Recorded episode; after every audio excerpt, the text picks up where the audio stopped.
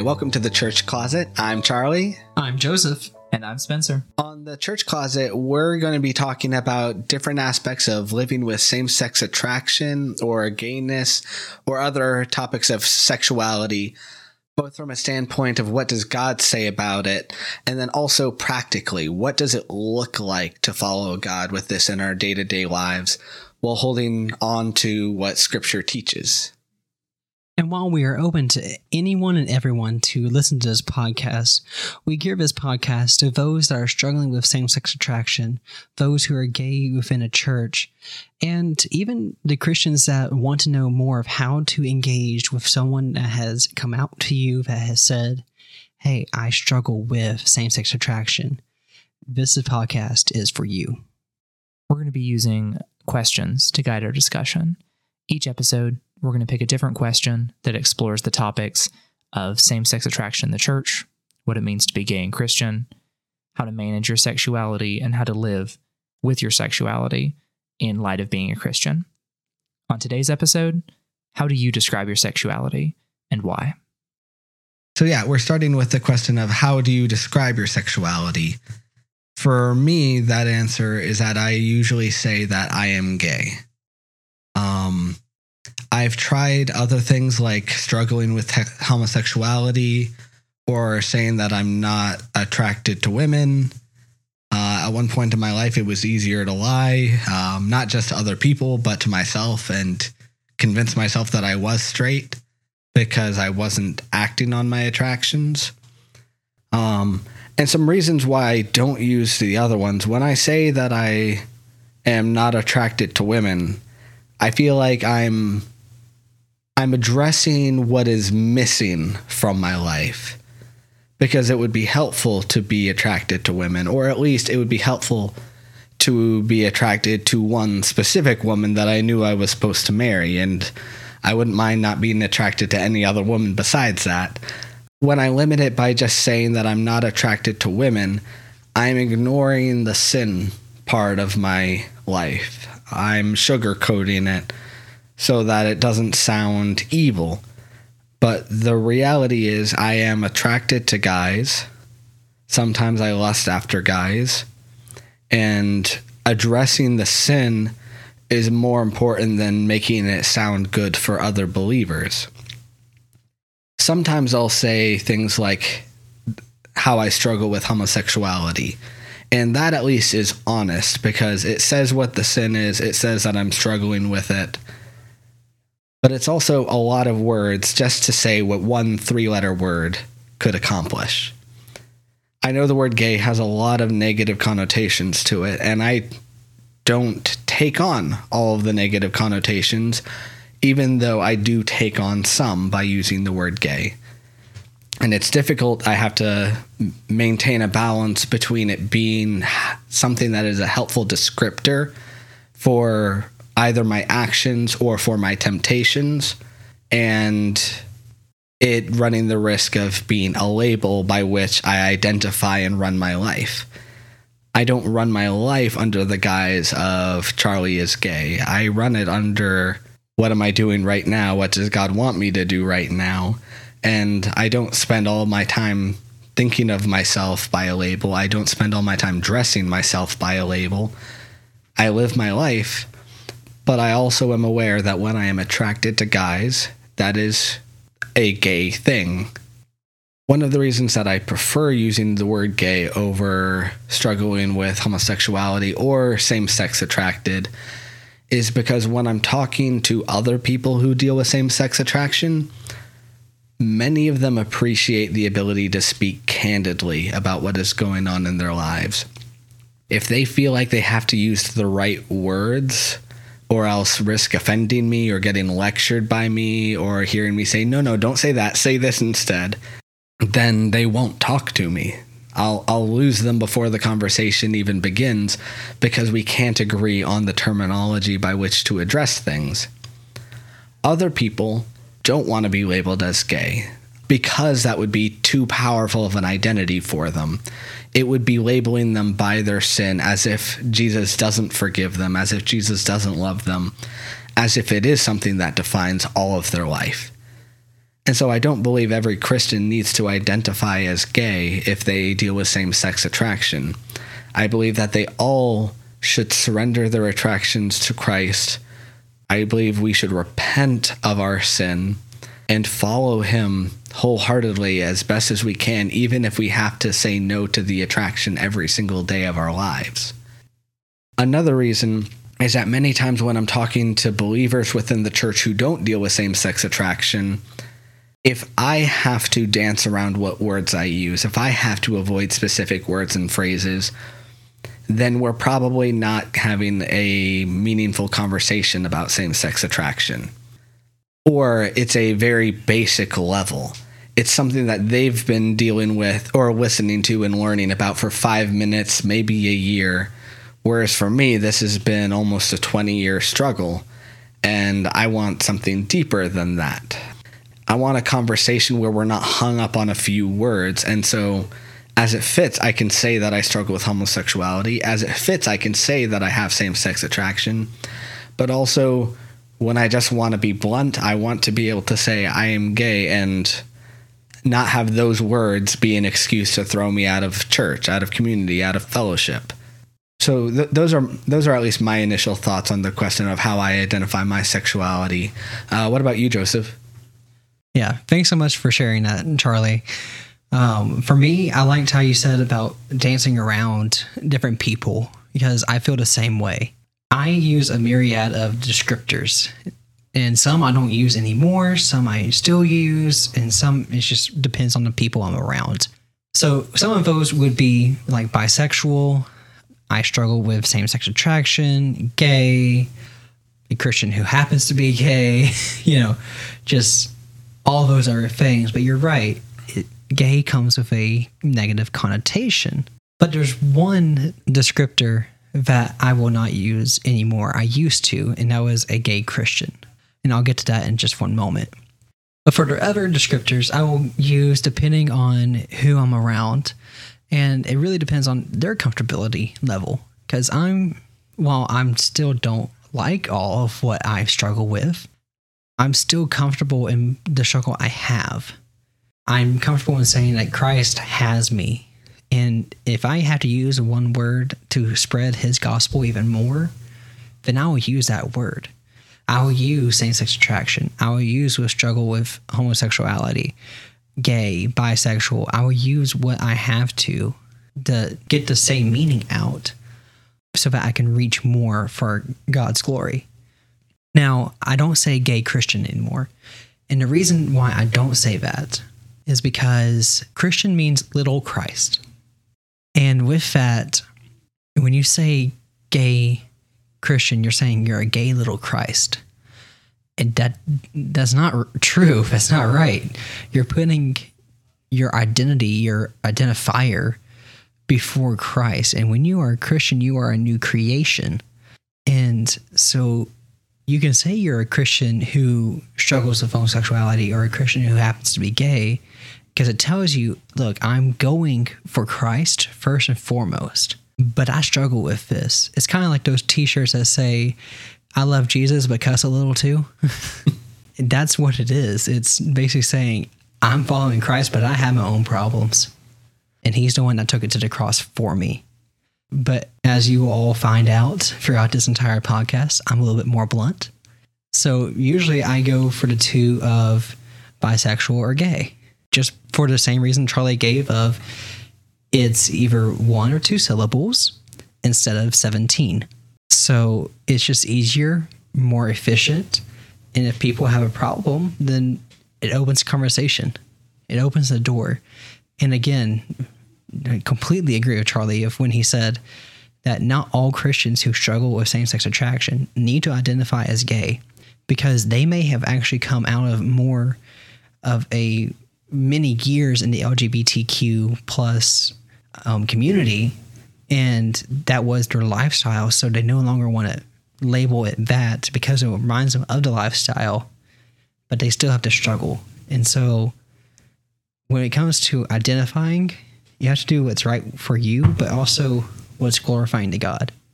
Absolutely. And related to what you were saying about how like the example you gave of I'm a Christian and I cuss a little bit.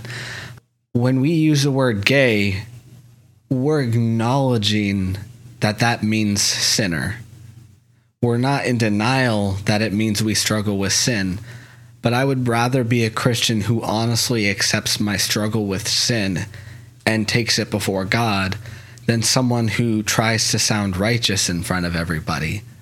Without Jesus, I am just gay, but with Jesus, I am forgiven, I am loved, and we are looking forward to the day.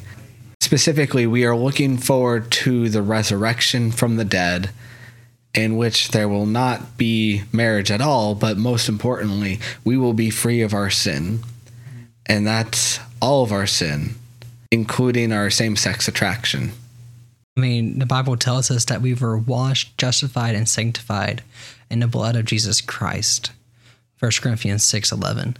That's so true that it doesn't matter what sin we have, whether it be lying, stealing, adultery, even murder, y'all. It doesn't matter. God still took our sin to the cross. And that's the beauty of, of the gospel. And we would love to talk to you about it. Um, if you want to email us, we'll have our email at the end of the episode. But yeah, we would love to talk to you about the gospel. What about you, Spencer? How would how would you identify your sexuality? As you guys will learn on the podcast, I am the uh, token straight character on the podcast. Debatably. Depends on who you ask. But yeah, I'm straight. Um, I haven't had the same struggle that uh, Charlie and Joseph have had. And that puts me in a really different position, especially within the church. Uh, it can be difficult for anyone to come to terms with their sexuality, but there's another layer that people who are same sex attracted, people who are gay, have to deal with. I've never had to identify myself as straight. I've never had to introduce myself to um, to friends um, in a church setting, uh, in discussions. I don't have to step in and say, "Well, as a straight person," or "Well, here's my experience as someone who's straight." For a lot of reasons, uh, just from a numbers perspective, you tend to assume that people are straight when you meet them. Um, in the church, there's a lot less of a stigma, even when you're talking about sexual sin, if you're dealing with um, opposite sex attraction versus same sex attraction. So there's a luxury and kind of a blind spot that comes with being straight, where um, your experience you think of as the default, and you miss the struggles that some of your brothers and sisters in Christ are having where not only are they struggling just as much as you, those that are same sex attracted, but it's a lot harder to reach out and find help because you have to explain uh, you have to explain all kinds of things. If you say you're gay, people can assume that um, you don't believe what the Bible says about it. If you say um, you're struggling with same sex attraction, people worry about you. They worry about your future and what you think and your theology. They think about all kinds of things that I don't have to deal with whenever I say, yeah, I struggle with lust, or um, I struggle with keeping, you know, healthy relationships with women. Some of it's just the fact that people are afraid of things that they don't experience. It's difficult for me, without putting in a lot of work, to get into the headspace of someone who has a different sexual attraction than me. But I think, and I feel really strongly about this, it's part of loving your neighbor, part of loving your brother in Christ, to understand the thing that they go through that you don't have to deal with. Though I'm blessed, I guess, with the luxury of not having to think about it. It's my calling as a Christian to think about it, to learn from those who experience things that are different than me so I can love them better. And we really appreciate that, Spencer, because one of the difficulties that Joseph and I both have wanting to do ministry within the church and out in the world, all of that gets called into question by us using the word gay.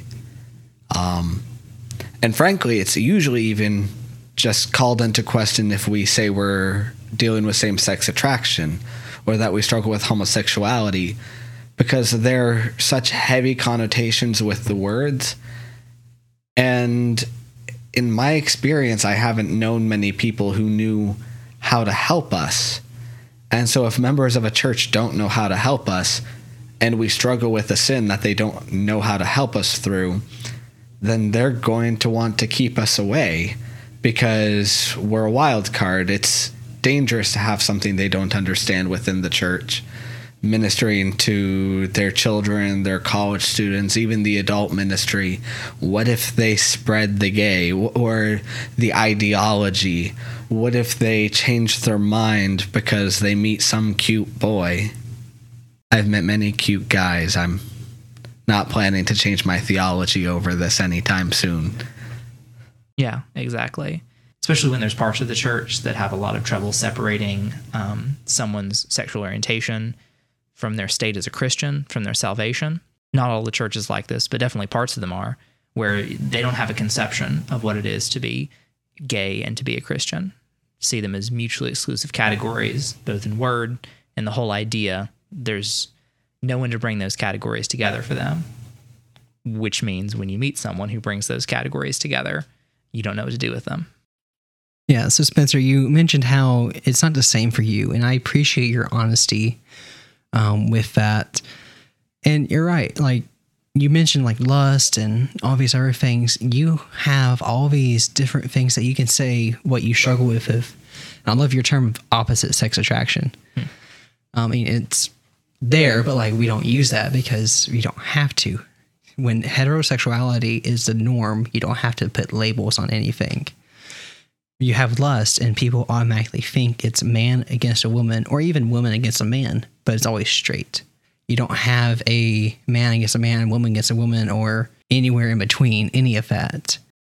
So, while, hear me out, I'm not here to say more labels.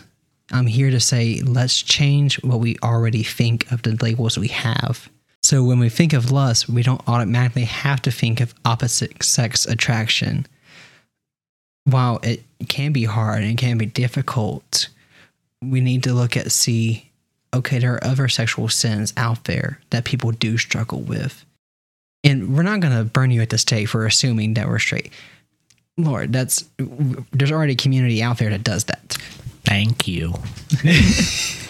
the generosity of uh, of my friends for not burning us at the stake. Appreciate it. Yeah, no problem. But like at the same time, what we're doing here is to show that there are people inside the church who love Jesus, who love the gospel, who stand with the gospel, regardless of what it says about their own sin. They stand with the gospel, like you said, Charlie about how you've seen a lot of cute guys and you're not going to change your theology. I've had many guys give me my, give me. So you're saying they gave you your own number? Yes, yes, they did. they were like, "Have it back." What a burn! no, I've had many guys hand me their numbers, and I've had to reject because that's not what my theology says. My theology says that homosexuality is a sin in a long list of other sins and that I want to follow Christ the best that I can. Do I fail? Oh, yeah. So does everyone else. And one of the things we're hoping to talk about in future episodes how do we fight failure? How do we recover from failure?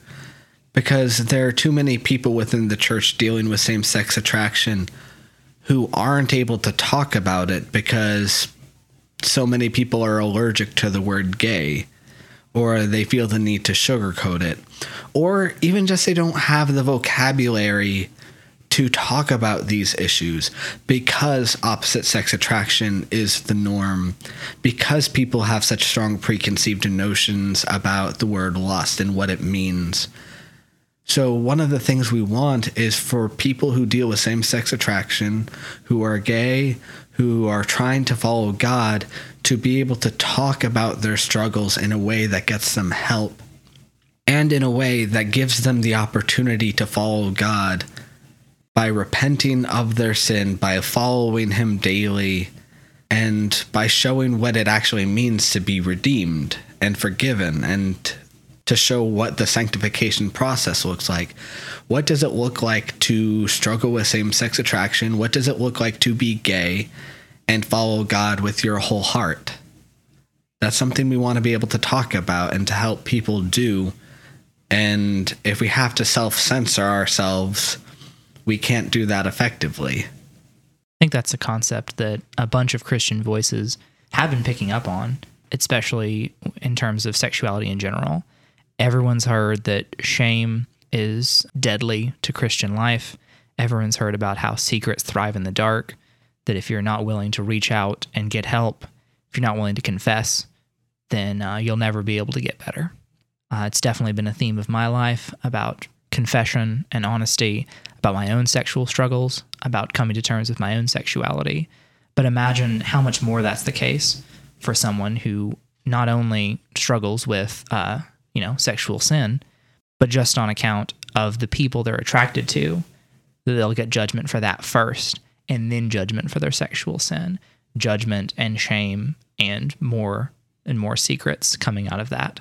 So I think the church doesn't need less openness, doesn't need less compassion and less mercy. It needs more to extend that mercy and that compassion that I've gotten from some really great Christians in my life, extend it to everyone who needs it. The nature of the gospel is to reach wider and wider groups, to open the doors for more and more kinds of people, maintaining whatever the standards of holiness, maintaining the standards of what is sin and what's not sin, but welcoming everyone in, knowing we're just a family of redeemed sinners. And that's the thing we can focus on. And having empathy, trying to understand what it's like for someone, the real lived experience of someone who struggles with same sex attraction. That's important.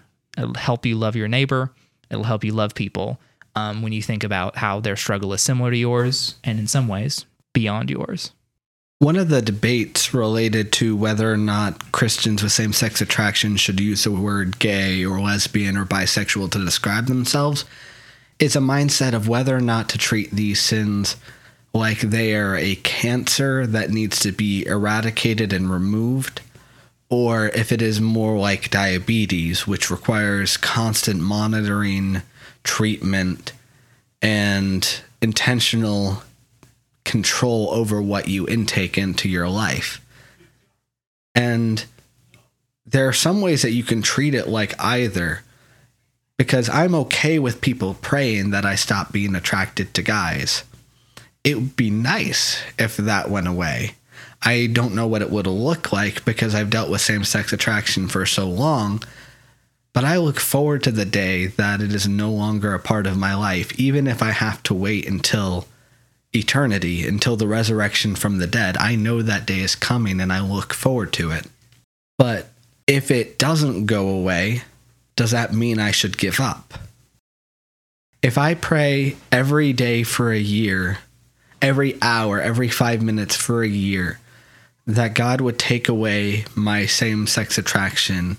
And then if I'm really being greedy of what I ask God, which it's perfectly fine to do in this case, asking to become attracted to women or attracted to a woman. But if God says no, not yet, am I going to live like His grace is sufficient for me? Or am I going to say, because I still struggle with this, God has condemned me to be unloved? God has said I don't belong within the church. And I don't think that's the case. If God takes away my same sex attraction sooner, if He takes away the reasons that I feel like I have to use the word gay in several contexts, hallelujah. But until that time, I don't want to hide that I struggle with sin and that I need love and fellowship with other believers, that I need to be held accountable that I am trying in my faith, whether or not my attraction goes away, I want to choose to follow God every day. And before anybody prays that God remove this one sin from my life, it's more important that they pray that I would choose to follow God every single day of my life. Because if it's not same sex attraction, it will be something else. It could be pride, it could be greed. Selfishness is super easy. Laziness comes so naturally. So, why would you just pray that one sin goes away? When really, I would rather pray that I choose Jesus every day, whether the cost is easy to bear or if it is complicated to bear. And then transitioning some to the question of labels, we've touched on this already that many Christians shouldn't use the word gay to describe themselves because that is putting themselves in a hole that God has taken them out of. Where even if they still deal with same sex attraction, they are denying it. And if they use the word gay to describe themselves, they would feel like they were rejecting the mercy that God has already given to them. I accept that reasoning. I don't believe that they should bend to my will and start calling themselves gay or lesbian or whatever. But for me, I have a unique experience where I've been defined by many situations and by many traits in my life. I am left handed. I am an extrovert. I am a show off with a bag load of stupid human tricks that I can show you, except this is a podcast, so sorry. I've been treated like a performing monkey because of what I'm able to do. I'm weird. I am funny. I have many labels that could potentially define me. So I don't give any of them too much power, too much control. They don't get to define my actions. People think I'm happy, and I am happy. But me being a happy person doesn't mean I don't cry. Me being a happy person doesn't mean I will be happy even if someone is yelling at me, abusing me, mistreating me. I will be happy as much as I can I will choose joy, but I experience anger. I experience sadness. And just like I won't let any one emotion control my identity or how people view me, I refuse to be defined by one sin that I struggle with. I may struggle with sin for the rest of my life, but my identity is who God made me to be and how much He loves me.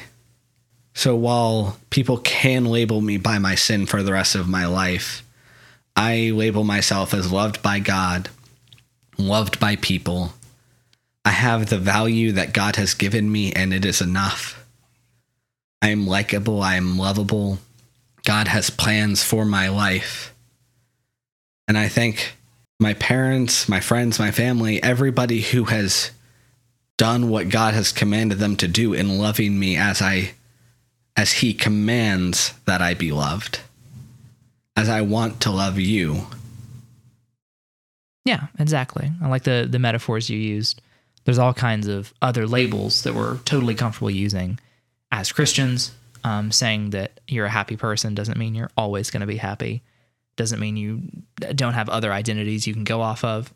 Me giving my denomination, me giving what my degree's in, me giving you my marital status, like all that stuff is is important labels, but it doesn't mean that it supersedes my most important labels.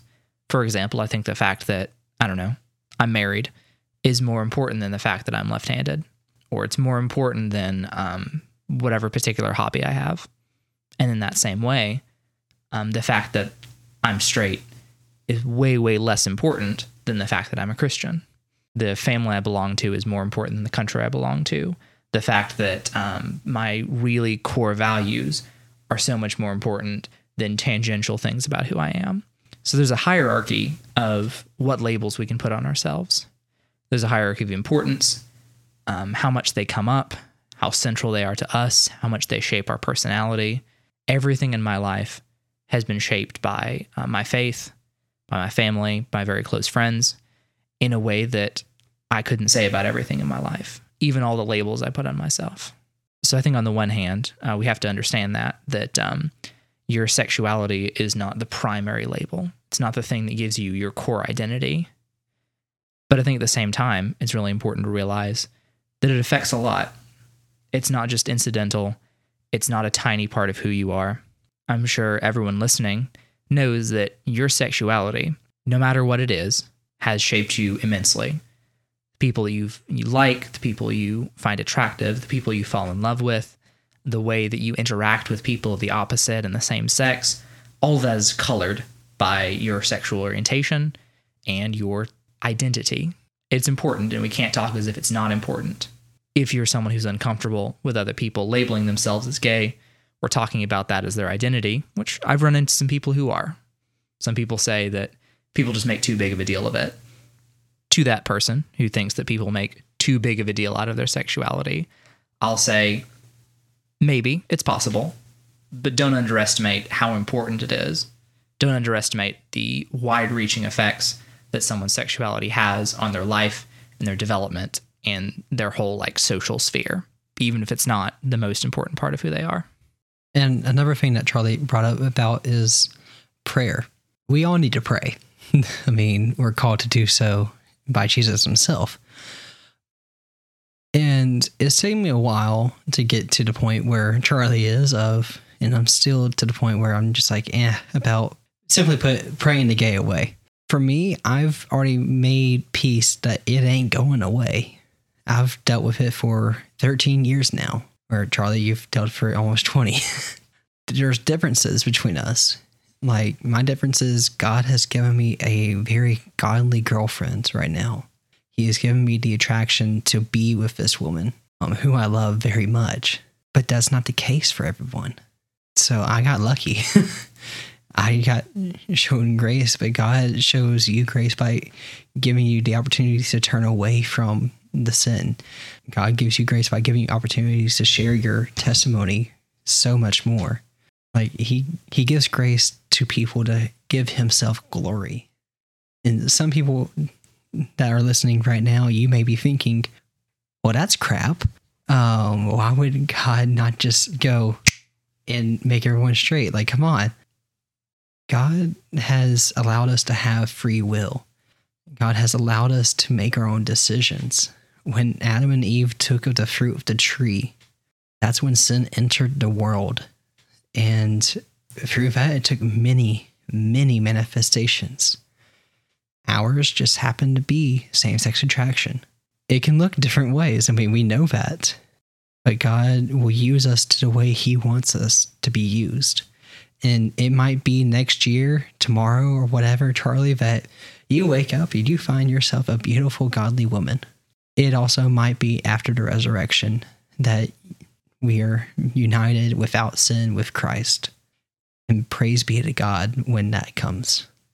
Because even though I'm in this relationship with this godly woman, I still struggle.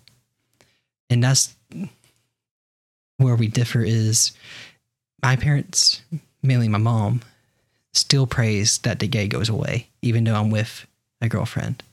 But there's also some people that I have that aren't LGBTQ community that have asked me, well, are you going straight now? I still struggle.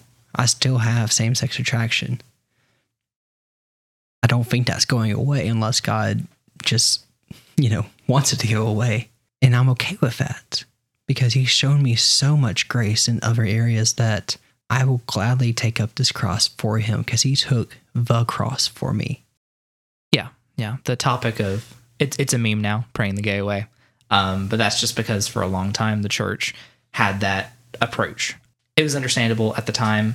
We didn't know that much about the experience of people who were who were gay, uh, whether it was something that was caused by genetics or by early childhood or by the influences of the people they're around, whether it's just a social thing, uh, a genetic thing.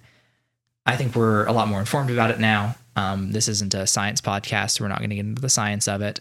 But I think Christians need to understand that while we do serve a God who can do as he pleases, he can act without us, the pattern is definitely that sexual orientation doesn't change easily, doesn't change quickly, and doesn't change for everyone in all cases.